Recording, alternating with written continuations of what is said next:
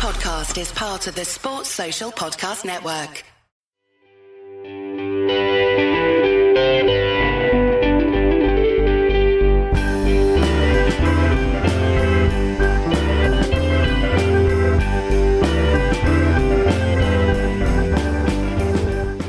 Hello, my name's Kevin Graham and welcome to Screamacelica, the show that talks about football, music and culture and speaks to some really, really cool, creative people. And today's no different. Today I'm joined by Kevin Miles.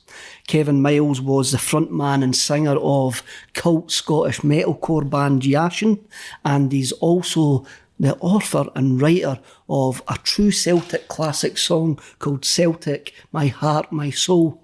Kevin, welcome to Screamacelica. How are you? Uh, mate, you obviously couldn't find anything cool and interesting. I just happened to be walking by the studio. That is not dragged true, in. What is more cooler than a guy who, anytime we watch the winning goal in the 2016 Scottish Cup final, is going to appear on our screen? what is more cooler than that? just one of those moments, mate. I don't know how I managed to get to where I did, but um, you still get messages asking, uh, "Where did you get this made?" Folk think it's a Photoshop. Like it's one of those things that you stick your head in the window at Blackpool Pier and somebody takes your picture. And and- somebody puts it up. So Brilliant. It's absolutely magnificent. Um, Screamacelica. So basically, the concept is you come in, you pick a year, you pick two games from that year, and you pick an album from that year. And because I'm the host, I get to pick an album as well to actually speak about. So tell us the year that you're going to speak about. So we're going to talk about the 94-95 season. Um, that might strike some people as an obscure choice, given that we finished fourth that particular no, year. Um, but without context, um, you need to understand that I missed. I was too young to remember the sort of mid to late eighties, um, and at that point in my Celtic supporting life, I hadn't. I don't remember Celtic winning a trophy. Um, so that season was the first time that I'd ever seen us lift silverware, and up until then, my Celtic education was based on watching VHS tapes of the glory years because there wasn't much to pick the bones out of in, in the years when I started going to watch these games. So for me, yeah, maybe not a, a classic in the memories of most, um, not being in Celtic Park, etc. But um, it's one that has to be documented. A lot of people would actually say it's the season that started the revolution. Yeah, eh, that we're still seeing at this precise moment in time, or with, or the revolution that maybe ended with the four trebles in a row. Um, it's a season that made me speak about transitional seasons, and that was a transitional season to end all transitional seasons. Um, and it has to be spoken about. I mean, I must admit, um, Hampden was my first season ticket, and it wasn't a very nice season. Being at Hampden, I probably still have post traumatic stress anytime that I go to Hampden because of that whole season I was there.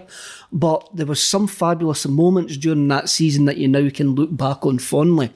And it's one of those things, even the kit has aged better than the actual season, I think. eh? Yeah. The kit didn't I remember when it came out, and people were going, what are you doing? There's only there's only three hoops on, on the kit. And but when you look back on it now and you see guys still wearing it at the football, you go, that kit's actually aged far better. agreed. Uh, how, how's that? So, what album are you going to pick from that year as well? So Because for me, that's this is the height of Britpop. Yeah. This is this is me kicking about in a Parker, kidding on I'm Liam Gallagher. I think um, for me, growing up listening to music, like all you'd ever really get to hear is what's on the radio. As a, a boy, then there's no Spotify, there's no iPods. Um, you're basically either gifted your old man's record collection or you listen to the radio. Um, so all the Britpop stuff was going on, um, and the family went on a holiday to the Republic of Ireland that summer, 1995.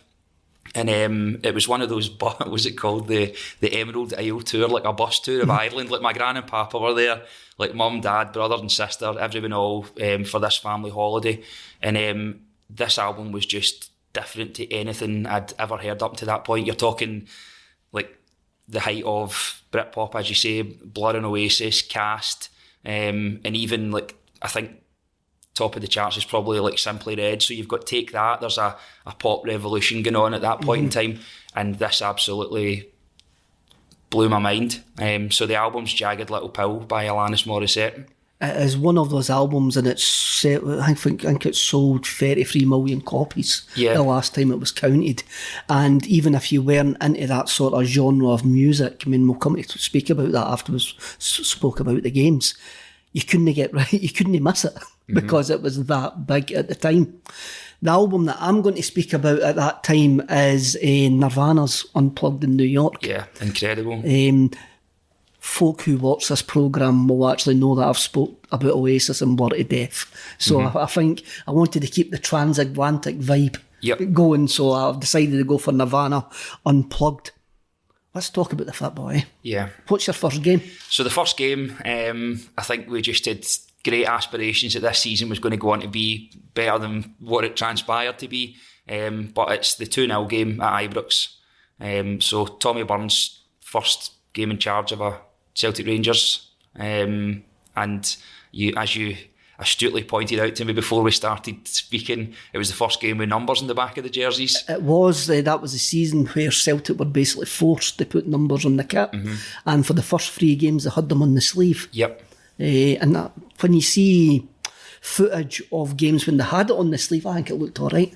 But obviously, the the Scottish football authorities at that time says we can't let these uppity so and so is away with us, and they have to put numbers back on the kit. Uh, a couple of interesting things about that that game. Take that, we're at that game as well. Were they? Yes, mentioning th- it? th- th- th- there is a, there is a picture of Robbie Williams and that season's Rangers kit, mm-hmm. and seemingly I think it was only Robbie Williams and uh, Mark Owen Right. that were there, eh? But quite glad that we stuffed them anyway. Yeah, that's no, it. definitely. Celtic team that day. So that, this game was on the 27th of August 1994. I was at Ibrox that day. This was my second visit to Ibrox.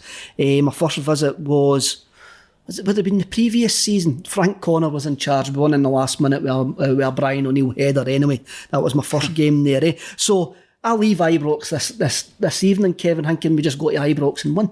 That's, that's what happens when, when I go.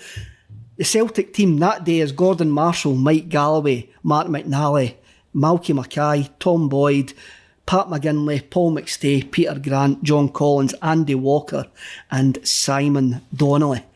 What names jump out to you when I actually read that team out? Yeah, John Collins for a start. Um, I think that was his last season at Celtic. It was, Um, yes. So for me, growing up, John Collins was a, a bright light in an otherwise dark time. Um, obviously, Simon Donnelly, a, a young man at that stage. He was. Um, Andy Walker for not so good reasons. Um, but yeah, I, I think um, the, the changes in that team as it transpired through that season uh, were quite incredible. But when you look at that team and then look at the sort of key names in the opposition side, um, you can see the disparity at that stage also um, starting to shine through. you, could see the disparity at that time, but this was a game. It was played after Rangers had just been beaten off AEK Athens mhm. du- in the midweek. There was pressure on Walter Smith. We dominated this game. The two nothing actually actually flattered Rangers at that point, but it wasn't a vintage Tommy Burns performance as, as we began to grow and love. Mm-hmm. It was one of these performances that were it was quite sticky, but on that day we were far the better side. Yeah, hundred percent. You're talking about an Andy Goram at the absolute peak of his career, and those two goals placed anywhere else, he's getting to them. You know, some of the saves that he made that day were just ridiculous. There's there's a point in the second half where after a superb passage of play, Paul McStay goes through That's and right. hits the post. Hits the post, Um, but it was it was utterly dominant, um, and you just you think it's going to set the tone, don't you, um, for this era which we're about to step into. Um, but yeah, just a great memory for me. I think I- I don't remember watching the game, Kev. I remember listening to it on the radio. It was a Saturday afternoon. It was. It was a Saturday afternoon Uh-huh. at three o'clock. This was before the time of like mass TV coverage. Mm-hmm. So we hadn't, even though the English Premier League had started on Sky, Scotland hadn't really caught up. I mean, the last Celtic Rangers game that wasn't on TV was the 5 1 game at Celtic Park in 1998. Mm-hmm. So it was at this point, I, I'm a bit like yourself, growing up in that. If Celtic were playing Rangers at Ibrox, you didn't go unless you got a ticket, and I was too young. Yep. So you listened to it on the radio. Or, I, I, I, I I do remember this quite clearly, you used to go down the local park and you'd be watching your amateur team and you'd have folk with the radios Yep. listening to the actual game while you were watching another Mm-hmm. game of football. Eh? but I listened to it on the radio. Um, so all I had was a, a description of what happened that day, but I watched the, the highlights of it later on that night, and well, I think the, the opening goal is just one for the ages. People still talk about that, um, and I think it boosted sales of Adidas Predator boots in Scotland by three million percent. Uh, And there, were- there were boys in, in uh, playgrounds up and down the country trying to emulate John Collins' finish that day, and, but blasting balls right over the fence out into the car park. It's it's a frightening finish. Yeah. It's John Collins' fifth goal against Rangers in six games. And Andy Goram's reaction for me is perfect Yeah. because he chucks one. He Yeah. Mm-hmm. actually goes mental. But when you actually see how wide the ball goes round the wall, there's Yeah. no way he was stopping it. Nah. is- it's pure technique by a guy that I'm privileged to actually have seen for six years in a Celtic jersey. Mm-hmm. He's, he's, he's won it for me. I don't think he actually gets credit for being one of the best Scottish football players in the last 30 years. Mm-hmm. Definitely Collins. Yep. And I don't know whether that's maybe something down to his personality or something like Yeah, that. I think but, so. But it's John Collins. The fact that we had a midfield of John Collins and Paul McStay for six years is utterly frightening. Mm-hmm. And in this game, and this this is surprising with me, when you when you get to this point, Kevin, ninety four, you think McStay's in his thirties. He's only twenty Mm-hmm. This game is he's two months from his thirtieth birthday in Yeah, this game. He's just been around for that long. I know, and it's you're going. That should be a player at his peak, Mm-hmm. and and he's playing in a team where we're in transition. Yep. Now, there's there's definite like cracks in that side, Mm-hmm. which would get proved a couple of months later when we go to Raith Rovers and we, well go back to Ibrox, and it's not a, it's not a joyous occasion on this Yep. on this time, eh? But McStay and Collins that day were magnificent Unbelievable. and it's an unbelievable pairing to actually have had for six years. E- even the centre forwards, I mean, uh, Charlie Nicholas comes on That's right. for, I think he comes on for uh, Andy Walker, is it Donnelly? He comes on for one, innit? Yep. Nicholas is still kicking about at that point.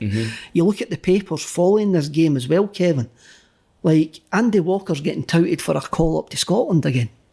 And you're going, I just, maybe it's just me, my memory looking back, mm-hmm. but it's it's quite difficult to go. You look at the names in this side. You, you look at the names in this side, and there's some of them you go, they were journeymen mm-hmm. in, in a Celtic team. But we went that day at Ibrox and absolutely dominated a really good Rangers side. Mm-hmm. And and it's something, that, again, during the 90s, Kevin, we used to beat Rangers quite often. Yep. It's not like when we were like you know what I mean when we were completely dominant the the the treble the treble years Yes. and we were going there and scalping them five one. 4-0, They, they never done 5-1, that to us during during the during the their nine in a row period, eh? And I often think that we got a lot of false dawns, and this game's a false dawn because we just thought we have got a team that can compete. The following week we go and draw one each with Motherwell. Yeah, that's what it felt like for me. A false dawn. Um, you, you go into school on the Monday morning absolutely buzzing, um, and it just doesn't materialise like that. Um, but yeah, for guys like McStay um, and that team who absolutely pulled the strings that day, um, it's great to watch it back now. Um, and, and as you say, it wasn't a a classic Tommy Burns performance. No. It was just a team who were absolutely determined um, to go out there and get a result. You- You've got guys like Tom Boyd there who would go and still play a major part in the Martin O'Neill either. You've got guys like Mike Galloway who was probably he's past his peak Celtic period at this point. Mm-hmm. He had a couple of seasons under Liam Brady where he was utterly fantastic. Mm-hmm. He, he was he was a great player, but at this point he is on his way out of the side. Yep.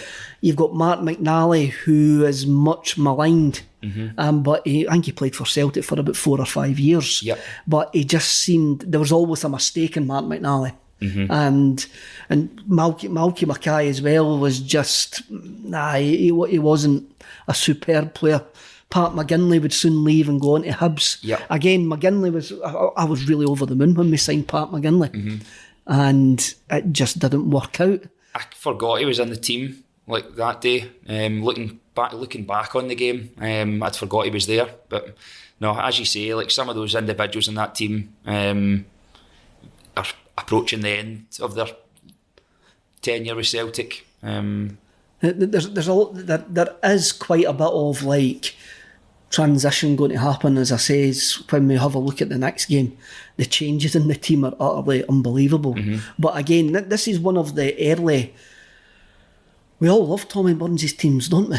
And this was an early highlight. This was his first Celtic Rangers game as manager. Mm-hmm. And he goes there and completely dominates. Yep. And as Celtic fans, you, we are eternally optimistic. Mm-hmm. You wrote a song called Celtic, My Heart and My Soul, and, and, it, and it completely sums it up. And I'm, you, you're talking about going to school. I'm talking about jump, jumping back on the supporters bus going, this is going to be all right. The- mm-hmm. the Tommy's going to be fine because he was one of our own. And it gave you that wee spark that it was going to be okay. And it's what I usually do when looking at these these games. I have a look back through the papers. Celtic Wiki's utterly fantastic, eh? And you, you see them in the papers. Oh, Celtic could put up a title challenge. Eh, Celtic didn't really need to spend money because it proves that there's a team there. And I would have bought that at that time, being a 20 year old guy, hook, line, and sinker. Yep. And gone, aye, Mark McNally is great. And Mark McNally is brilliant. We will get away with playing Mike Galloway at centre half. Mm-hmm. Malky Mackay is a wee bit rough, but uh, uh, he'll be fine. Yep. And I remember having those conversations, Kevin, Mm-hmm. time and time again. yep. It's it's good though, man. It's really good to have that. I was quite glad that you asked uh, that you asked us to look over that game, eh? And it's one one of these things. Collins scores in forty five minutes, Yeah, just before half time. just before mm-hmm. half time, and it's well into injury time. Mm-hmm. And McStay scores in forty seven minutes. Mm-hmm. So we've had the half time at Ibrox. Utterly joyous that John Collins has scored. We haven't settled down for the second half, and McStay puts us two nothing up the natives go they they go bush at this point. They're throwing scarves and everything Yep. because they've got it in their head that they're going to win the Champions League. They're only 2 years for a so-called Champions League semi-final. Yep. It was brilliant and dismantled by a Celtic team apparently in disarray. in disarray. eh? Absolutely fantastic, but we all know the season didn't really turn out that way. Eh, we go back there in November, got the Raith Rovers Cup final. Obviously, that's uh, were you at the Raith Rovers Cup final? No, I wasn't. I wasn't there, but I just remember at the time everyone talking about how it was lower level opposition when we were going to smash them, and it didn't work out that way. It's one of those feelings that you get in football, Kevin, that you just know it's not going to go your way. And when Charlie Nicholas, it was Nicholas, put us 2 1 up Yeah, that day, and they equalised virtually right away where Gordon Marshall spilling the ball. I'm actually having flashbacks, like, like even talking about it. You just go, this is no your day. There- There's something, there's something in the wind here that we're not meant to win this game. And do you still get that now? There's certain games that you go to and you just go, this is not don't fancy this. The last time I got that was probably um, the League Cup final, one 0 Fraser Forster. It didn't. Obviously, we left the trophy that day, but I just had this eternal dread sat in my seat that day, thinking this is just not our day. And it didn't feel like our day, did it? It just it got to a point where you've they've missed a penalty, Frimpong's sent off, and then you start to think, hold on a wee second, they're never scoring here. Um, but no, you do get those feelings on occasion. Um, I was that, that League Cup final that you mentioned there, I was on a plane going to New York when that game was getting was getting played. So I had like intermittent WhatsApp messages coming through from my supporters club's eh, WhatsApp group. Eh? And like they were coming through, and it was just like expletives going, "We're rubbish, we're this and that." None of them telling you the score. Yep. And like, You had to read 40 messages uh, to get uh, to the none of them telling you, none of them telling you a score, none of them telling you what's actually happening. That like, then there's a shout from the back of the plane, mm-hmm. and I'm going, what did that? What's that? What's that? So I've got my phone out and I'm refreshing it. The battery's running down mm-hmm. because I'm constantly refreshing the phone. And it comes up, yes. Like, so I says, right, we're one nine up. Then you get the whole deluge of messages when Frimpong gives away the penalty and gets sent off. Mm-hmm. Then you get the, then the roar for the then I get another roar for the back of the plane. There's one guy. It, it was Who one is this guy that brought the Netflix router up the back of the plane? he roared as well, but there must have been a delay. Whatever he was watching it on, there was a delay mm-hmm. because I knew they had missed the penalty by the time he shouted. Right. So there must have been a wee, it must have been a wee delay. Then the WhatsApp group went quiet, and I'm sitting on this plane going, they're not troubling us mm-hmm. because the panicky messages for previous had then stopped completely. Mm-hmm. Everybody- so I'm going, I'm either not getting any messages or nothing's happening. Or they, they're not going to tr- they're not going to trouble us whatsoever. I think we'll, we'll move on to the second game soon, but I think like when you actually think about it, that was a turning point for them that game because they came to Celtic Park three weeks later and, and beat us quite comfortably. Yeah. And that was when I realised that they had our number. Uh-huh. And that was there was a tide turning here, and Yep. like obviously we went on to win the league at a canter that Mm-hmm. season as well. But they two games were a pivotal moment Yep. um, the, in my mind anyway, I'm going, they've got us. And Mm-hmm. I think that changed the mi- mindset of them as a football team. Yeah, definitely. Um, but there's something about supporting this team, Kev, that it takes years off your life, mate. See days like that. We, there's definitely a lower life expectancy in Celtic fans than, than, than any other team. They just put us through the absolute ringer, don't they? But we keep coming back. Last minute winners are, are worth it though. I know. The, the last minute winner is absolutely worth it. I mean, Mm-hmm. aye, it's something. Why do you keep coming back? Why do we keep putting ourselves through stuff like this? Um, it's it's in your blood, eh? I know. Uh, I mean, if you spoke to any sane person who has no interest in football whatsoever, mm-hmm. and you say, This is a sport that I'm obsessed with, I'm obsessed with players that I can't control. Mm-hmm. I'm, I'm obsessed with things that I can't control in a football field. And it- it clouds my mood for days, weeks after it. They'll go, You are absolutely stupid. just don't understand. It's um, try explaining it to someone. Um, try and quantify it in any other terms other than football. There's just nothing that could compare to that. You, you're sat in your seat going, if we don't get a result today, we're going to drop points. Rangers are going to catch us. Blah blah blah. And then the ball hits the net with on the sixth minute of injury time, and mm-hmm. it, everything changes. Like what? What else goes like that? It's just crazy. Th- th- There's there's no way, eh? Th- th- There's no way I'd really describe it, and this is how it's a worldwide language mm-hmm. because only other football fans. I think we feel it a lot better, and I feel we I feel that we feel it a lot more than other football fans because we see Celtic as far bigger than just a football club. Mm-hmm. It's more. It's it's family. It's a culture. It's a heritage. That's maybe only the supporters are now carrying that on, and the, the football club just mainly sees it as a brand. Yep. It's something like that. But the fans keep it going. Mm-hmm. And it's sometimes I've been going to games since 1982. And there's sometimes I sit and wonder why do I still do this? Mm-hmm.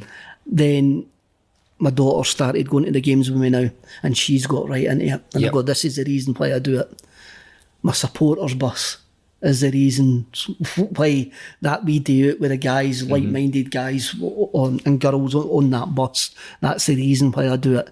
And but there is times when I equally love and hate my football club in equal measure.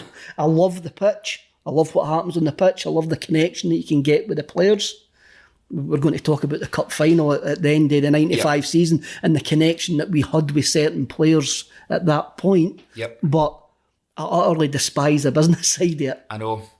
Aye, but as as long as there's there's guys like yourself, Kev, that you take your daughter at the game and she doesn't grow up in a world where that sort of corporate identity that the club has is carried forward. What she carries forward is the same ideology that you have about Celtic, the same that I pa- that I pass on to my nephews.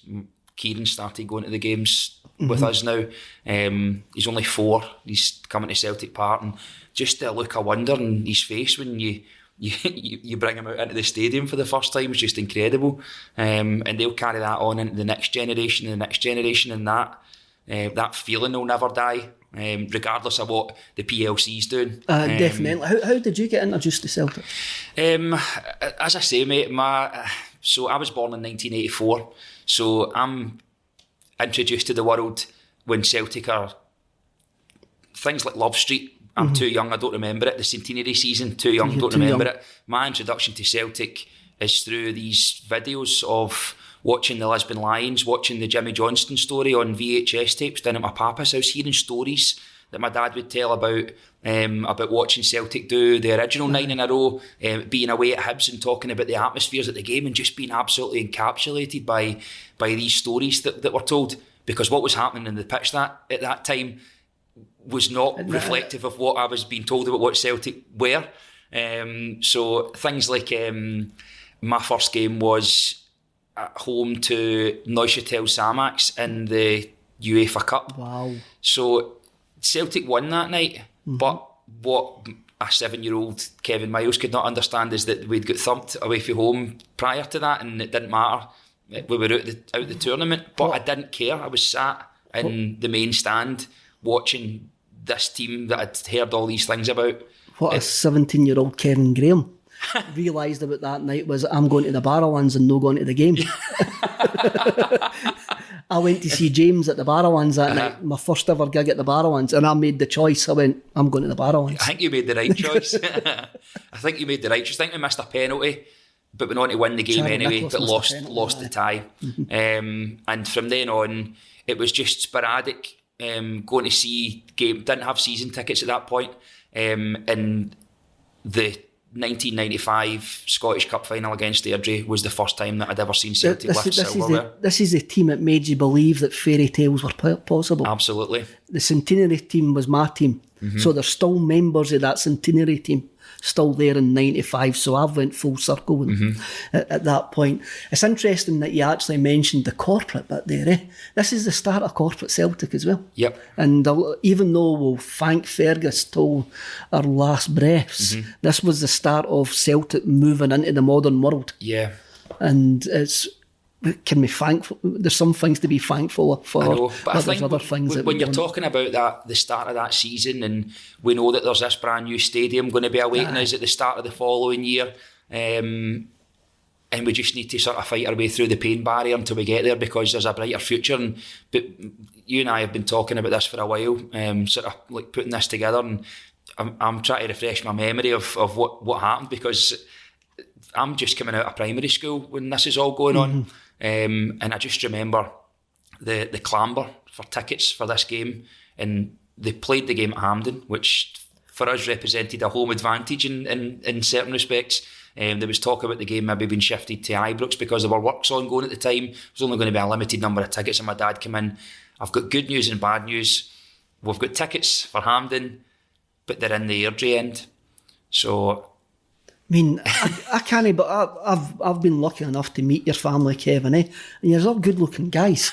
you, you would have stood out like a sore thumb uh, in the airdrie end. Aye, well, we're literally me, my dad, and my brother are, are, are sitting amongst a sea of red and white, um, just with nondescript colours, and in orange and blue.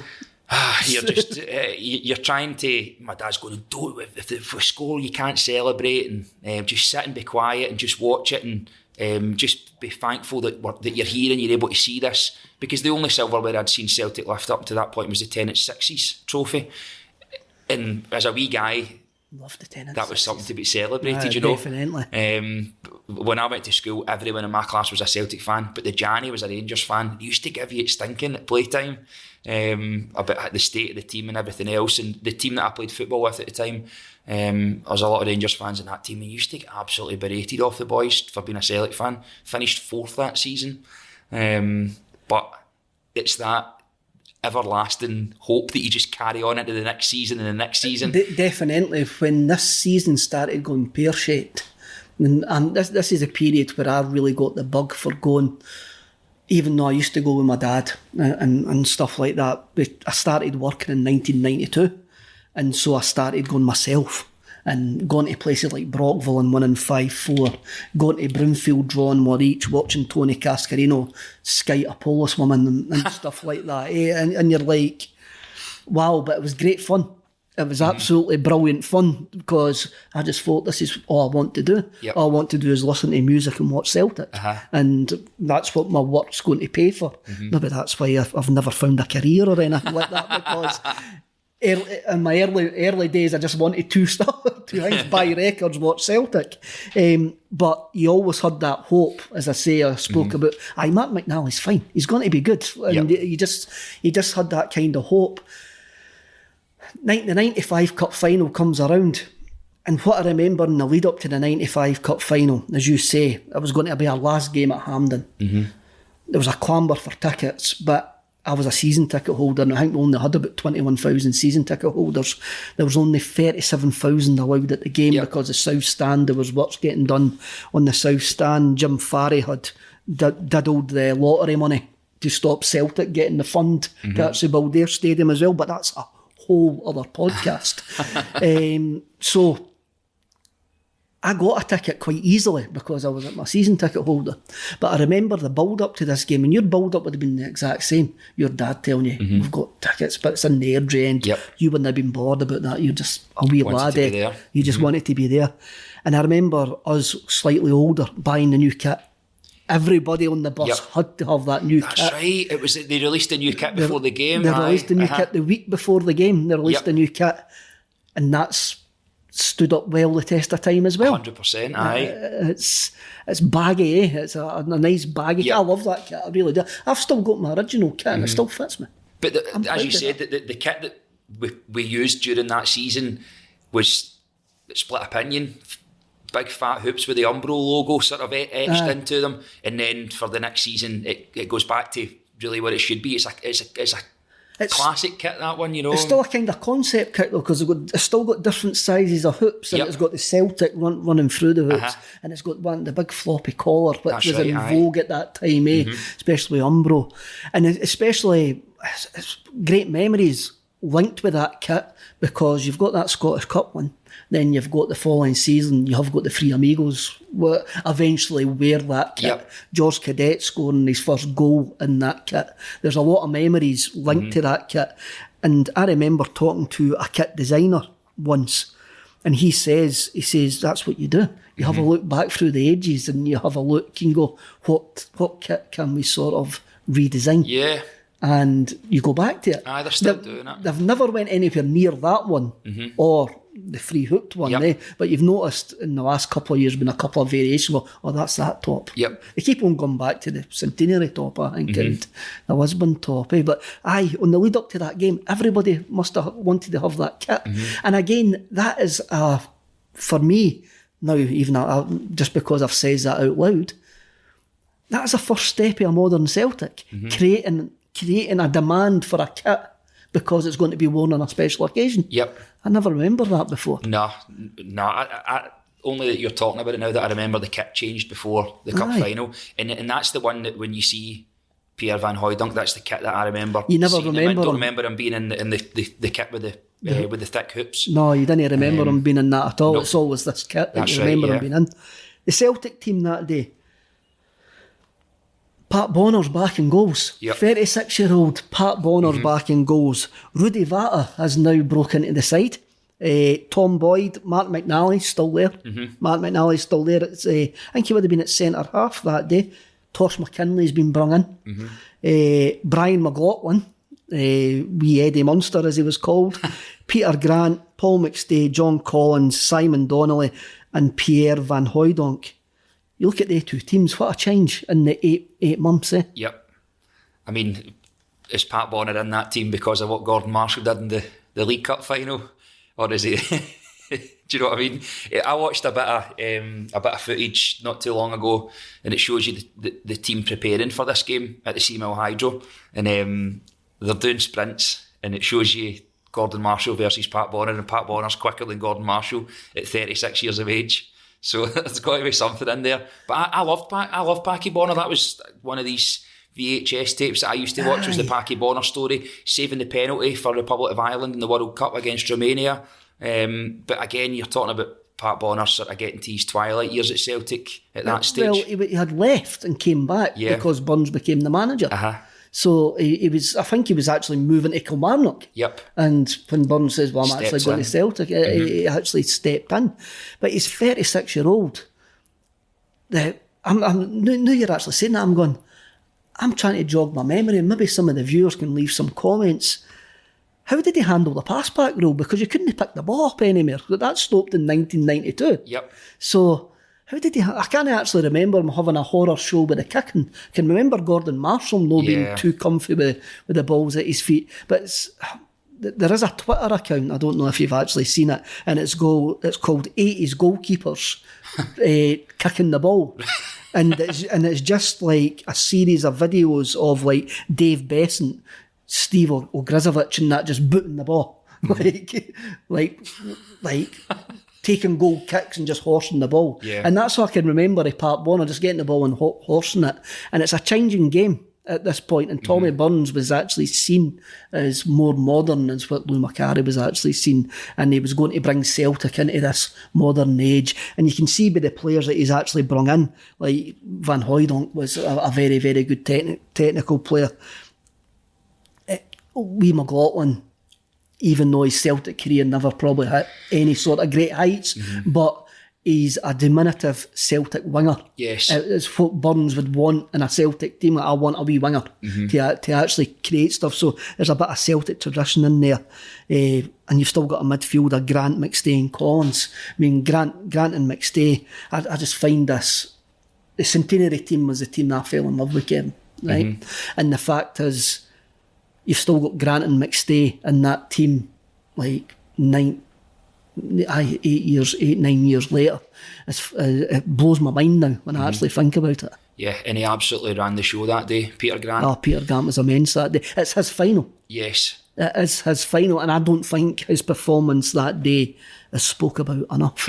There was when I watched this this match again, and it's it's not one for the ages, you know. No, it's not. um, it's um, He done more than me. I couldn't watch it back. yeah. I, I, I, I- if I confess, I just watched the highlights. I couldn't watch the full ninety minutes. But there's a there's a um, a point in this game where really late on, Peter Grant makes a fifty yard run to shut down the right back from playing a long ball, and just the desire for them to.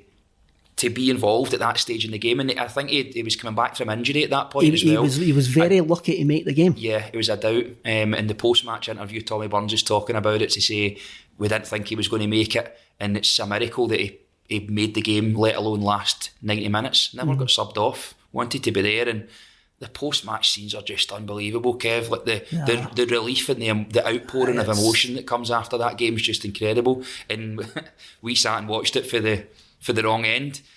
Being abused by by Airdrie fans on the road out. I mean, you've got a long time to wait. I mean, we haven't even spoke about the goal. We'll, we'll, we'll talk about the post match, but the goal, that ball by Tosh McKinlay is a thing. It's an art form. It should be hanging up in the Louvre. Uh, uh, it, is the perfect ball. Mm-hmm. Big Van Hooydonk didn't need to do much. Nah, It's a, it's a fair leap by Van Hooydonk, right enough, but the ball by Tosh McKinlay is utterly delicious. It's one of the best crosses in Celtic's history, yeah. I think. Um, That was incredible. But to see that going in and Big Pierre just going up and dunk in at the back post, he, well, you're probably jumping up and down and hugging Yes. the, the person nearest to you.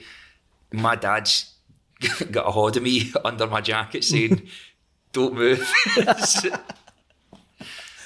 it's that game as well. We attacked the Celtic end in the first half. Which is really unusual. Yep. Uh, I don't know. I don't know who won the toss. It was probably Airdrie trying to be Airdrie and Yeah. trying to unsettle Celtic by t- turning turning us round. I seen um, a bit of interesting trivia on that as well. Um, apparently, the that Airdrie team were in some sort of, I think, a French football um, fanzine had decided Yes. to put an article on them because they had a record for over a hundred car, a hundred yellow cards in a season or They were something. like horrible side. Just absolute hatchet men. Nah, um, and, and our, our brand of football, or, or what that team came to be, you would think they would just play around them. But like Sir Brian McLaughlin, who, who you mentioned, I I know um, from memory from my pap, absolutely slaughtering him back in the day. The final product was never there, but he was never afforded an opportunity to go buy a man because he just got got- down at any uh-huh. opportunity. It's um, That that that game, uh, John Collins admits after the game that him and McStay were man marked. And they couldn't find any space, and I and I think this is why, for me, and you've already confirmed it as well. It's not just my mind playing tricks on me.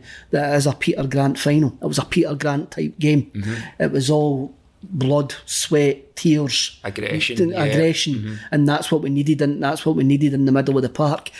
Tom Boyd as well was a hardy bit of stuff. Even though Tom Boyd could play football, he was a hardy bit of stuff.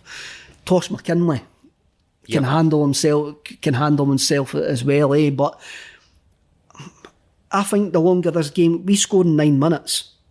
And I think the panic sets in. I think the, the, the ghost of Raith Rovers is hanging over us by the time we Yep. get to 50, 55. And the team, I think, I think the, the team gets like suffocated with that. And I think the fans got suffocated with that as well. It's too early, Kevin. It's happened before then and it's happened after. The one that sticks in my mind is um, against St Johnstone, the game where we stop the 10 and Henry Mm-hmm. scores the goal on two minutes.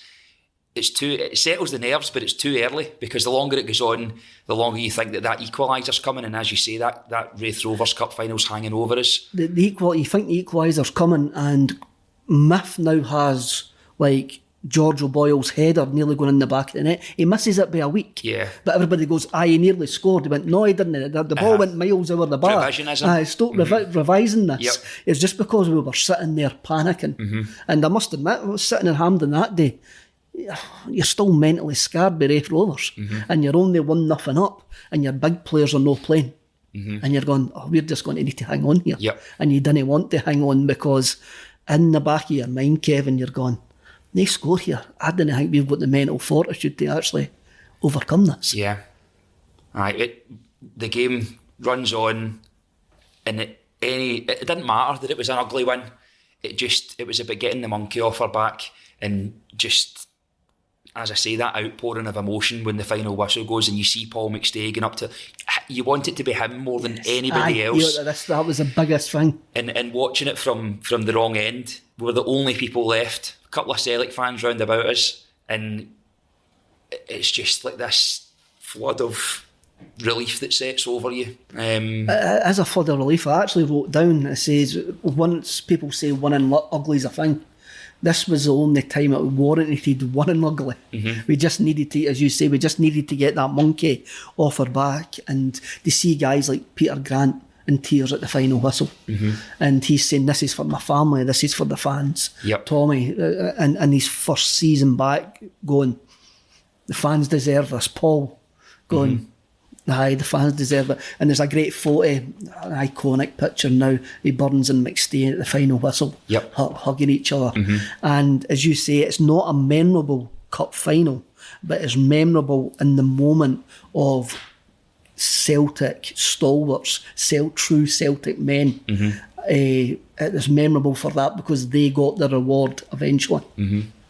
but it, it's just a, it's a turning of the tide for not just in the short term, Kev, but as you say, that carried us so many years into the future, and, and Celtic win that cup final, and you just start to become optimistic about the next season because you're so far behind in terms of the league, and Rangers are charging on for their own nine in a row, and everything's just about stopping this. And that summer comes around, and, and you hear Tommy Burns speaking after that game. And uh, have you got a few a few quid to spend in the summer, Tommy? I think uh, maybe Jim White's interviewing him, and um, he says we've already identified the players that we want. It's just a case of going and bringing them in. So he's looking at the three amigos at that stage do you know what I mean? Bringing in your uh, Andy Thom and bringing in um, Paolo Di Canio, um, George Cadete, like these guys are have been earmarked at that stage. You would think to come in and, signing with Stubbs that summer, I think. eh? Stubbs, That yeah. Stubbs that summer. Um, but that was that was big money again. Mm-hmm. In in in that first year of Celtic becoming the the company, you know, rather than just this entity that we hold on to. Like we bought into it. That was the first year that we had season tickets. Was the season following that, Right. Um, and it just that that hope that we home. carried through from the summer was was everything. Scottish Cup's played a major part in Celtic, eh? Mm-hmm. And I think that's why we always look for 90, winning the league in 95. We won the league in 65 under Jock Stein. Mm-hmm. So right away, that, that you've got that this connection. Tommy's won the Scottish Cup in his 1st Mm-hmm. season, same as Stein. Aye, everything's going to be every, everything's going everything's going to be fine. But obviously, that was a couple of years later, eh? But that Tommy Burns Celtic that he bun, that he that he built is still one of the greatest sides that I've ever seen. Yeah, I, I- I think uh, it's all very well you and I sitting talking about it just now in retrospect, and and what happens happens. Wim Jansen comes in and ultimately stops the ten, but the steps that Celtic had taken in that season and the season following that, if Tommy Burns had been given the opportunity to stay and manage the club through the 97-98 season, would he have stopped Rangers? I think he would. I don't know, but by the time by the time we were getting beat off Falkirk at Ibrox in that semi final, me being a match going fan week in week out at that that point, I knew that you'd lost it at that point. Mm-hmm. and for the sake of the man, for the legend, I think I was actually quite relieved for him that that that pressure was took off him. I don't know. I, maybe maybe my view of it's just skewed because Tommy Burns growing up. I would have loved as- to stop it, Yeah, yeah. I mean, I, we we met him uh, on holiday. Um, there's a picture of me. Tommy Burns is holding me as four or five years old, um, and I think. I just wanted it for him more than anything else, you know, for the same reason that when McStay went up to lift that trophy, wanted it for Wanted Paul it for McStay. Paul. I wanted the league for Tommy Burns and like Wim Jansen for what he did to come in and turn that around in, in a season. And obviously, we see people drawing parallels now from You see that him. from Wim Jansen coming in and, and the, the change in a season to what Postecoglou's doing now, coming in off the back of what he inherited. Um, That's all still to be decided. still to be decided. It's yeah. still to be decided as we're actually recording this. You mentioned this was John Collins' last season. Yeah. Right. The News of the World back page the following day. John Collins, I'm leaving Celtic. He gave an interview at the News of the World Mm-hmm. Yeah. to say that they want to bring in players and I'm willing to go to bring in to let, to let Mm-hmm. Tommy rebuild the side. Nice spin, John. An absolutely Yeah. fantastic spin, I think he John. eh? name dropped a couple of clubs that were into him at that point, and Fulham, Middlesbrough were, were, were the two there. But what really surprises me, and this is maybe, again, this is my mind playing real tricks on me. He says, as they were travelling back from Hampden, he, he couldn't hear the calls on his mobile phone because the bus was uh, that Mm-hmm. noisy. And I'm going, 95, you had a mobile phone? yeah. It must have been massive. Did a, a separate trailer getting towed behind the bus with, with John Collins Were phone on it. mobile phones a thing in 1995? Not that I remember. I, I can't remember many gu- guys carrying mobile phones in 1995. No. I mean, I still remember like being in pubs in that time. The pub's phone was red hot with, Mm-hmm. Yep. with wives and girlfriends looking for looking for husbands, Aye, and John Collins has got a a- mobile phone. If you were cutting about in a seven series, you'd have had one in the centre console, but I don't remember an actual mobile phone. It's just when I read it and I'm going, a mobile phone. Obviously, you've seen them in the 80s with the yuppies, and when you look back in all these, and you've got the yuppies with the big, massive Yep. antennas and that. It must have been like that, the boy Jolly one, eh? oh, aye, uh, Dom Jolly. Dom Jolly. Aye, it must have uh-huh. been something like that that you had. Trigger eh? happy. It was to be. Ah, it was a great day, a great end, a great end to a troubling season. Yep. Now, let's go into music. You've already mentioned Jagged Little Pill. Um, this album was released on the 13th of June 1995, so a couple of weeks after this cup final. Yep. You went on holiday, the tour of the Emerald Isle. Yes. It sold 33 million copies, last count. Once again, what surprised me, it was her third album. yes, that's right. She'd just been dropped by their record label before this this album was penned effectively. Aye. Um, so a massive departure in style from where she was, and, and don't get me wrong, I, this was my first exposure to Alanis Morissette. I didn't know anything about those two albums at that at that stage. As I said, my education in music was what my dad had listened to and what I heard on the radio, and that for me stood out above everything else. I'm going to put my hand up here. I didn't realise that she had any other albums until I started researching Uh-huh. for this interview. Yeah. I went, what's your two albums before that? Really? Yep, totally, totally different. Um, listening back now, you would say that she found her identity on Jagged Little Pill. Definitely. And another thing that jumped out at me as well, there's a lot of. I says to my wife, I says, look, I'm, I'm interviewing Kevin Miles on Monday, and the album that he's picked is Jagged Little Pill. And she went, I love that album. And I remember that she does mm-hmm. really love that album. So we were out on Saturday and she put it on. Mm-hmm. And as I say, I'm on a completely different like musical journey at this point. And it's amazing the amount of songs that I actually like remember hearing getting played constantly at that point.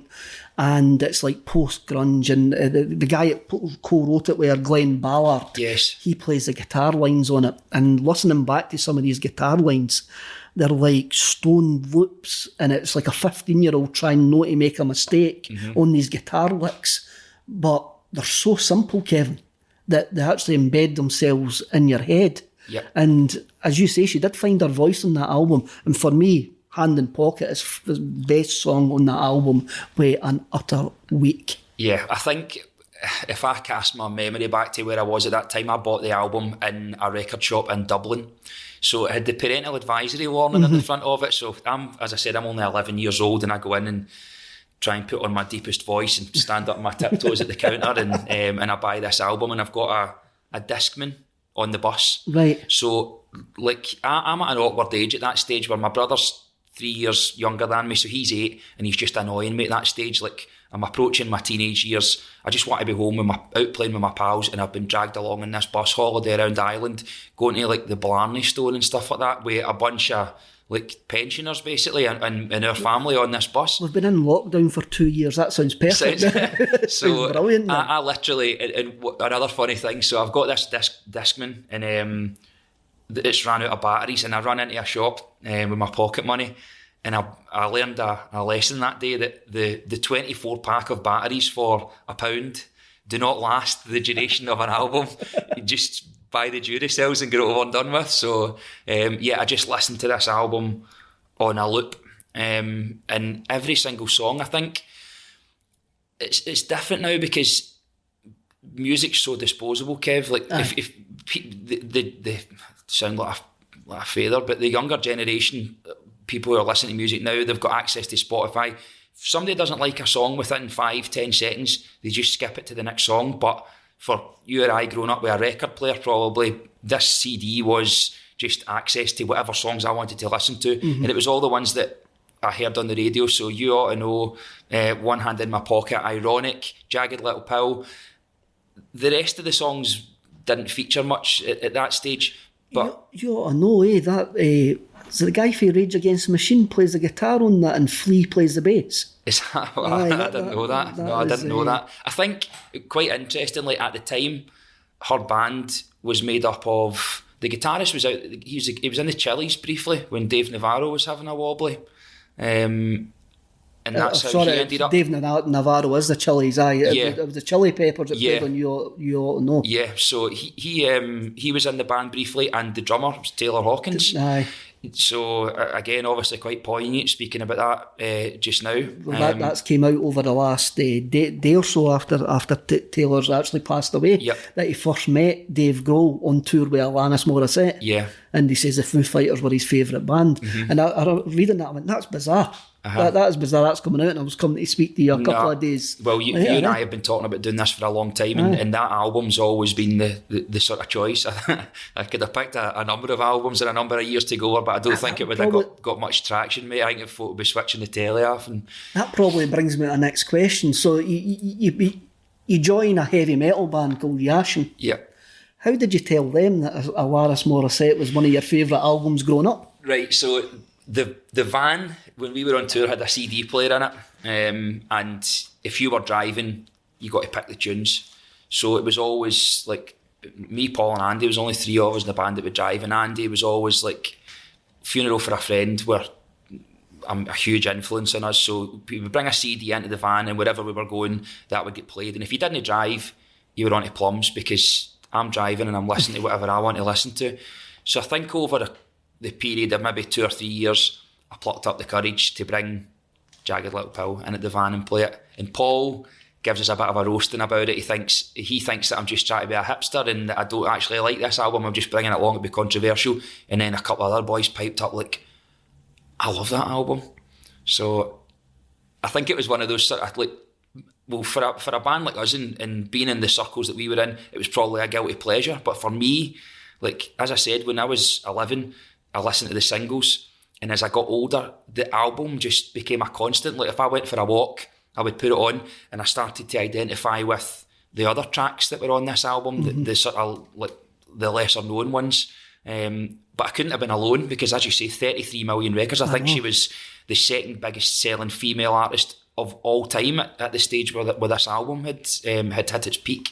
Um, so it was just, it, mate, for me, it just epitomised everything that I wanted to hear in a band at that stage in my life. I was maybe like being weaned off pop tunes. That was like a sort of post grunge sort of. It, it has thing. got a, it has got a post grunge sound, yep. but it's cleaned up. It's really it's not as fuzzy and scuzzy uh, yep. as what it was, but it has got that edge. Mm-hmm. There's definitely an edge there, which the those who are more intelligent than me term it as post grunge. Yes, whatever that means. But that's. But I think I, I, was looking for something at that stage, and, and as I said, like I, I, inherited some of my dad's music, so I would listen to like. Um, he had the Deep Purple and vinyl. Yes. He had a bit of Meatloaf was there as well. Um, there was a Queen live album from Knebworth. Um, that, I, that I liked when I was a wee guy as well. Um, and and when I was going through school, I had a pal um, who was right into Green Day and Metallica. So he would bring a tape in, and I would like get a tape for him, and we would swap. Um, and Green Day, I think it was Insomniac was the album that was out at the time, and then Metallica was the Black album. Um, so that was me sort of starting to veer away from what all my pals were listening to, which was like your Oasis and Blur and the sort of like Brit pop indie revolution at the time. And Jagged Little Pill was just something that it's a gap. It, like if if you like went to school and wanted to talk about an album like with your pals or whatever, like that's how you end up listening to new music and getting into different things. This wasn't something that somebody went, you need to listen to this. I just decided mm-hmm. I love this, and it wasn't something that I shared with anybody else. I just kept it to myself and like, but she's obviously one of the biggest female artists of all time. So it, I, I, couldn't have been alone, eh, despite no, the fact that at the time have been, thought, and I think anybody there's maybe a bit of musical sort of snobbery, especially guys around about your age who were mm-hmm. maybe 11, 12 at that time. That album's made an impact. If you're into any sort of music whatsoever, yep. that album is in your consciousness. Yeah, and like ironic I mean, the song Ironic is massive. Yeah. I, I really did think it was the first single, but it turns out it was a fourth or the fifth single mm-hmm. actually taken taken from the album. Eh? And uh, if you're in, like, I'm into the Britpop stuff and all of that at that time, but even I knew five or six songs off this album. Yep. Just because of the, the it was a monster. Mm-hmm. It was an absolute monster of an album. So anybody saying, no, no, no, that didn't affect me whatsoever, it did. It was mm-hmm. there in a part. Even if you're in your work's van, it would be on. Uh, yeah. Radio One's playing it. The, the, the Radio One's playing Alanis Morissette's new, new single, eh? So mm-hmm. what metal albums were you listening to at that time? Because I'm very conscious that I always get slagged on this, that you didn't talk about metal enough. That's because I've got no concept of metal uh-huh. whatsoever. Uh-huh. So, what metal albums would you recommend round about that time I, I for the viewers who I, have shouted at me? I think 1995 is probably a bit early for me. So, you've maybe got bands like Pantera around about that time. You've got Korn's self titled album, um, mm-hmm. um, which would have been out there or thereabouts. I think for me, it was probably a couple of years after that where like I started to hear about bands like Rage Against the Machine. Mm um, Limp Bizkit's first album was maybe 97, 98, $3 bill, y'all. Um, and from there on, it just sort of starts to pick up. And when it hits 99, 2000, I am in my metal element. Metal, yeah. element. Uh-huh. When did you join Yashin? 2008, 2008. December 2008. But I, Kev, I was in bands right through school with, with pals that I'm, I'm still really, really close with. Um, like influenced by those sort of bands, like like maybe like verging from metal into post-hardcore. So bands like Funeral for a Friend were starting to appear. Um, Thrice, um, Atreyu, like these sort of post-hardcore bands at that stage. Um, but yeah, I, I could have picked a dozen bands in a dozen years of and and albums which for me are intrinsically linked with seasons. Um, but this was the first that I remembered. It was the most important. Um, It's a gateway album, eh? yeah, a hundred percent. And I, and I think like. I, as I said, I kept this to myself, and then years later, I remember watching Dogma, the Kevin Smith film, Yes, and she's revealed as God towards the end of the film. Like it's just like, I mean, Kevin Smith must have felt the same way I did at the time, and I remember um, they, there was a documentary released a while ago um, about the recording of this album, and, and Alanis Morissette speaks about it, and she's saying like she was basically so deflated at what had happened off the back of the record label and what was happening in her personal life at that time, and she decided to go in and record the album, co-write. Um, The seemingly again when I'm reading up on it, seemingly the the majority of the rough demos are still there. yes, in the mix. Yeah, that's right. Yeah, So it does. When I was listening to it at the weekend, there, there is that sort of there is a sort of lo-fi element it's to raw. it. It is. But I didn't know whether that's just because they've remastered it. Because Yeah, obviously that's right. Yeah, they done a. I think it was 2015. They done a, tw- a 20th anniversary, like a re-release, and they and they, they remastered it, so you can tell that it's it's more polished. But like a remaster, I, I forgive anyone for telling them to suck eggs. It's not like they've went in and remixed the album. The stems are still exactly where they were, but it's had a, a remaster. So overall, the sound is, is more maybe more polished, but nothing changes. Her her voice is still exactly where it was. That harmony's still there. That bum note that sits on the harmonica that gets me every single time. See, you- it's, you get it's never that, eh? moved, right? So it's um, I, I just love that that's the way it was recorded and it stayed that way. And, and she she speaks about um, she would go in and take a full day and record a song and get the mix down and listen to it in the car on the way home that night. Mm-hmm. And that just that, that brings back so many memories for me. I like being in recording till like four o'clock in the morning and everybody all sitting in the van and listening to this rough as toast mix of a tune that you've that you've just done and and, and trying to en- envisage what it was going to sound like at the end of the day. But that's where you're meant to listen to it. Eh? You're meant to listen to it on crappy speakers. Yep. When you're actually listening to a mix, that's I remember. I can't remember who told me that. And you read, you, somebody told me that, and you read books and that, and they go, "No, you take it out and play it in a car, and to see how it actually sounds in a car, because nobody listens to music through a fifteen thousand pound stereo system, Yep. which, which is sitting in which is sitting in the studio. Were Nirvana a big influence Um, on, on, yous, or was they a bit too? No, I think uh, from memory, I had a pal that stayed round the corner that was just obsessed with Kurt Cobain, and I don't know whether that was a put off um, because it, Kurt Cobain was like this sort of taboo figure when I was coming through school. That he, he smoked weed and he was he was a, a, a screwball basically, and like anything there was like censored. Like obviously you got like the, the really sort of infamous Top of the Pops episode where th- they're on the, they're on British television, uh, like gobbling the mic, and they've all like jumping around the place like live vocals, but uh, but pre-recorded music and stuff like that. So Scott listened to uh, Nirvana, and I don't really think I ever got into that. But it wasn't until like they were this powerhouse of a band that had just like taken over the world effectively, but were saw as this like there was one dimension, and then like unplugged The appears. Un- the Unplugged album, obviously, it comes out. I think it's seven months after he, he had committed suicide. The Unplugged album, out, but it was filmed the November before, Yep. and What year was that? In, it was released. It was recorded in November 1993, and it was released on the first of November 1994. Yeah. So um, there, there's a couple of really interesting facts about this. MTV hated it because they didn't do the hits. I mean, there's six covers in the 14 songs. Yeah. There's three Meat Puppet songs, David Bowie song, Yes. and the Vaseline song. Uh-huh. And MTV were utterly aghast Yeah. that they weren't going to get Smells Like Teen Spirit. Uh-huh. They weren't like... They're the only band ever to record they're unplugged in one take. Mm-hmm.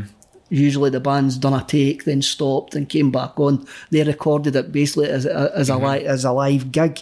Um, what they actually reckon was that Kurt Cobain wasn't 100% sure about doing it and he mm-hmm. didn't want to make an arse of himself basically. And that's why they done the cover versions. Right. because they, they didn't want he was that nervous doing it. See, and, that- and the only band as well that were allowed to use electric guitars as well and that was at Cobain's insistence as uh-huh. well. Yeah, well, I'll- I think for me, the man who sold the world, brilliant. Kev, there's very few songs which a cover version can eclipse the original, and for me, that's that makes the list. Um, and without that electric guitar lick at the beginning of the song, it totally changes the, the dynamic of it. And when I listen back to that album now, the band are so well rehearsed. Like it's live. it was but- only two days rehearsals yeah, well, it, it the- thing is about musicians, like when they are as, as close as that band are perceived to be, it just comes naturally. You know what the guy beside you is going to do bef- without even looking at him. So they must have just known two days worth of rehearsals straight in there, but confident of of being able to go in there and, and produce that that that recording. It's just, it, I think unplugged was a bigger influence on what we did than what any of their their uh, their, their other recordings were. he says that to me over text, and I got wondered about that. It became fashionable after Nirvana done that to do the unplugged, where you include a cover. Yep. Uh, I think it happened on Radio One, daytime Radio One. I, I remember Travis doing. Well, you done a Britney Spears cover as well. We did, Uh, uh-huh. I'll talk about that soon. um, so he, they, they would do a they would do a session. They would always do a, a cover. They Mm-hmm. would always do a cover, and I think that all stems for this. You were you you, you go into a band maybe like 13, 14 years after this. Mm-hmm. Were you pushed to do acoustic stuff based on what Nirvana had done before, or was it an industry thing that metal bands show your other side? Let's let's show that you're nice laddies. No, really. I think I think where it comes from is these songs are never written by a group of people sitting in the studio that you just jam out a song in the studio. For us, uh, studio time's expensive, Kevin. Bands don't have money, so if it's mm-hmm. costing you thirty quid a time to spend three hours in our, a rehearsal rooms in Glasgow, you don't have that. It- It's a luxury. It's, it's it's you don't have that sort of disposable income. So where these songs are written is in the bedroom mm-hmm. We with me and, and the other guitarist, and we sit down and we, we we write a song, and it's written on an acoustic guitar, and then the band comes together, and that idea is transcribed into a, a full band version of a song. So somewhere deep deep in in each of these big metal tunes, there's somebody there that's that's written this on on an acoustic guitar. Um, so for us, when we um, was it was the promo for the second album, um, we we did a release on a company called Pledge Music. And um, it was like one of the sort of like very like early stages crowdfunding, Yes. um, where people would pledge to buy the album in advance, and you would give them perks in return for for putting their money out the before they were money, they were going to get anything. And um, so they would get things like there was like like video messages or Aye. get to come and spend the day with the band and come into the rehearsal rooms. And we done three acoustic shows: Glasgow, Manchester, and London. And they were heavily influenced by Nirvana's Unplugged with the candles all lit in the stage and stuff like that. Like it just and the songs were so easily transcribed back to being acoustic versions because that's where they came from at the end of the day. I, I think I um, think it's great when you see something stripped back, and, I, and I, when you look at the whole Nirvana unplugged thing at, at this time, it's came out in 1994. Again, I'm more into Britpop at that time, but when you hear this, you go, "Wow, mm-hmm. that is a band very, very." What I thought at the time, very, very comfortable in their skin that they can do that, but it came from a it came from a place of great anxiety Yes. that it turned out like that, eh? And Nirvana, obviously, early nineties. I was never a massive grunge person in that, eh? But that Nirvana album is one of my favourite albums of all time, eh? I, I can't even listen to Nevermind because I think Nevermind's just I, I, it's maybe too much in the public conscious, and I always found it quite unusual. I mean, you- you've been involved in the writing of songs. I'm not talented enough to actually do that, eh, but all smells like Teen Spirit based on the riff, eh, more than a feeling Yep. right? why, if you just want to be like Mudhoney, would you actually rip off one of the biggest rock songs of all time Yeah. and no expect it to actually make, make that breakthrough crossover? That's always puzzled me. That Mm-hmm. Yeah, I'd never thought about it like that before either. Um, but aye, it's and for them to uh, to avoid playing that on the album. It, I think it's genius. I think know, it's like, genius as it's, well, It's yeah. incredible, and, and all they did, all they wanted to do was upset the apple cart. Mm-hmm. The same as the, the top of the pops appearance. They just wanted people to talk about them, but not for the reasons that you would expect. You know, um, so as much as Nirvana were maybe not what Nirvana did in in terms of recorded albums and how they were perceived in the media, I think I maybe missed the boat with that. But you can't deny that that ability and, and that desire, that songwriting was there um, from the start. The ability to surprise. You mentioned Limp Bizkit Mm-hmm. and you went on tour with Limp Bizkit. Yep. Did you ever get Fred Durst in a Celtic top? Uh, no. Um, he wears a Boston Celtics basketball jersey um, quite often, but when we done, it wasn't actually on tour, but Papa Roach came back to Glasgow and Jacoby had sent me a message to say that they were going to be coming here.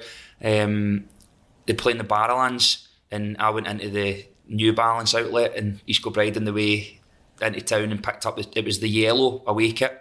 Uh, Magners, I think, sponsor.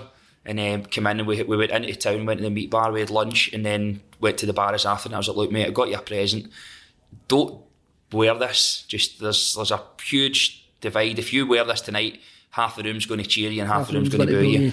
And he's just like, basically like, I'll decide. so they went off for the last song and then came back on for the encore and exactly what I said happened was going to happen. Like just that met with this wall of boos and cheers and um, they went back off again and came back on and he was wearing a Scotland jersey this time. So I think he was just sort of trying to play the peacemaker at that stage. But there is a picture of me, Jacoby, Jerry. He's wearing the Celtic strip and everyone's all standing in the sort of the, the Barrowlands dressing room. You still keep in touch with these guys? Yeah, um, th- th- these people are friends for life, you know. Um, it's it's incredible. Um, you just get a text out of the blue one day, or I'll post a, a picture of my dog on Instagram, and I get a, a message back saying like this is class. And the, the thing is, like these guys are they're just human beings. I know, I know, day, it's- Kev, and, we see them. We, like I did, I had, I had their posters up on my wall. Um, Papa Roach Infest, Limp Bizkit, Significant Other, and but they're just they'll sit and talk about passionately about things other than music. So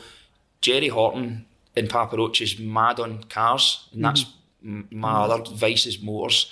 So we, he's got a, a Instagram page called Drive Culture, and um, he'll just message me through the Drive Culture page, send me pictures of cars, and we'll, we'll blather away because I don't think they get it like anywhere else. I don't know that they'll go on tour and meet somebody else that, that, that their, their interests align like that. So whenever they come back, like Jacoby and I will sit down, we talk about faith, we talk about family, um, we talk about football, like anything else um, that's not music because these guys are immersed in it 24 7 and they just need somebody to sit down and, and take them away from I find that brilliant. else. I find that. I mean, if you ever meet anybody, myself, the first thing you want to ask them about is music. yes. And now you've just told me if you ever meet your heroes, didn't speak to them about music. No, I- talk, talk to them about something else. I well, I, I mean, not like you, you don't get there by having anything other than a mutual respect for these individuals and um, the the desire to want to talk to them about about music. When when we went on tour with Limp Bizkit, the first show was in Brixton Academy. So you're playing to five thousand people that night, and you turn up and you've got this guy that you've held in a pedestal since you were that size. And um, all of a sudden you're there, a peer, you're sharing a stage with them. And what I brought that night was it must have been like 1998, 1999, and a company released like a, it was basically like a sort of fake Lego set of Limp Bizkit stage, and it had a backdrop and like wee figurines of each of the band. And uh, I had this shoebox and, a backpack and walked into the venue. And Fred Durst walked past me. Coming, I was coming up to our dressing room and he was coming down the stairs. And I was like, don't say anything to him now. Like, he's obviously going to sound check. Don't be a wee No. guy. And um, he turned around and he was like, Are you one of the guys from Yashin? I was just like, Aye, mate. Um, he's like, um, Thanks so much for coming out on tour. Um, our agent said we should check it out and, and we love what you guys do. So at that stage, we were only doing a one off show. And he says, After tonight, we're going to play uh, Hamburg, Amsterdam. There was another four or five shows. And uh, we'd, we'd love you to, to join us on those dates if you, if you can make it. And I was just like, this, I can't get my head around this. Like this guy's talking to me, like he's listened to my band and he wants us to come and do the rest of the tour. So we managed to shuffle things about and got to go and do a big open air show in Hamburg with Limp Bizkit. We got to go play Amsterdam Heineken Music Hall with them. I got to go up on stage and do a song with Limp Bizkit. But these people want to talk about things other than tunes. What, what, Fred Durst plays golf, like plays what, what did you think? gaming, Call of Duty, and whatever else. So What, what did you think of him coming back last year, like like dressed like a, a dirty, Aye. dirty Well, grandpa? Well, the thing is, the Limp Bizkit have not had an album since the one that they toured when we went out was Golden Cobra 2012. is that right? Wow. Yeah, not released an album since then. So last year when they brought out um, Limp Bizkit Sucks, it's like this total like it's still Limp Bizkit. It's got the identity, but he turns up on stage dressed like your your grandfather. And everybody just loves it. Like he's wearing a wig and he's got a fake moustache on and everything else, and he's just totally reinvented himself. If you go on his Instagram, like he just posts pictures of like old American like station wagons with a big wood paneling up the side and stuff like that. He's just got this identity. Um, but you still get a message every now and again. I'll, I'll brilliant. message him and say happy birthday or hope everyone's doing well. Um, Wes Borland, who's the guitarist in Bizkit, um, had a side project called Black Light Burns. They played the Cathouse, and we went down and we sat about after it and had a couple of drinks and everything else. But I like these people connect with you on a on a level that's outside of just music. So like when they do come back around, it's like well, I've not seen any of these guys in a long time. Like no one's been back to the UK since the pandemic and everything else. But guaranteed, the next time Papa Roach come to Glasgow, Jacoby and I will be sitting in a restaurant somewhere having a bit of something to eat. He Yeah. doesn't drink, so no be heavy, but Get him down here or get him to Celtic Park. yeah, Kevin. absolutely. I no bother at all. Kevin, it's been absolutely brilliant actually speaking to you. This has been a wee while in the making. Yeah, Uh, it's been absolutely fantastic. Thank you for coming on. And you will have absolutely pleased all the metalheads that, that watch a Celtic State of Mind. They'll So, switched off about 25 minutes ago, mate. thanks, Kevin. Sorted. Cheers. Cheers.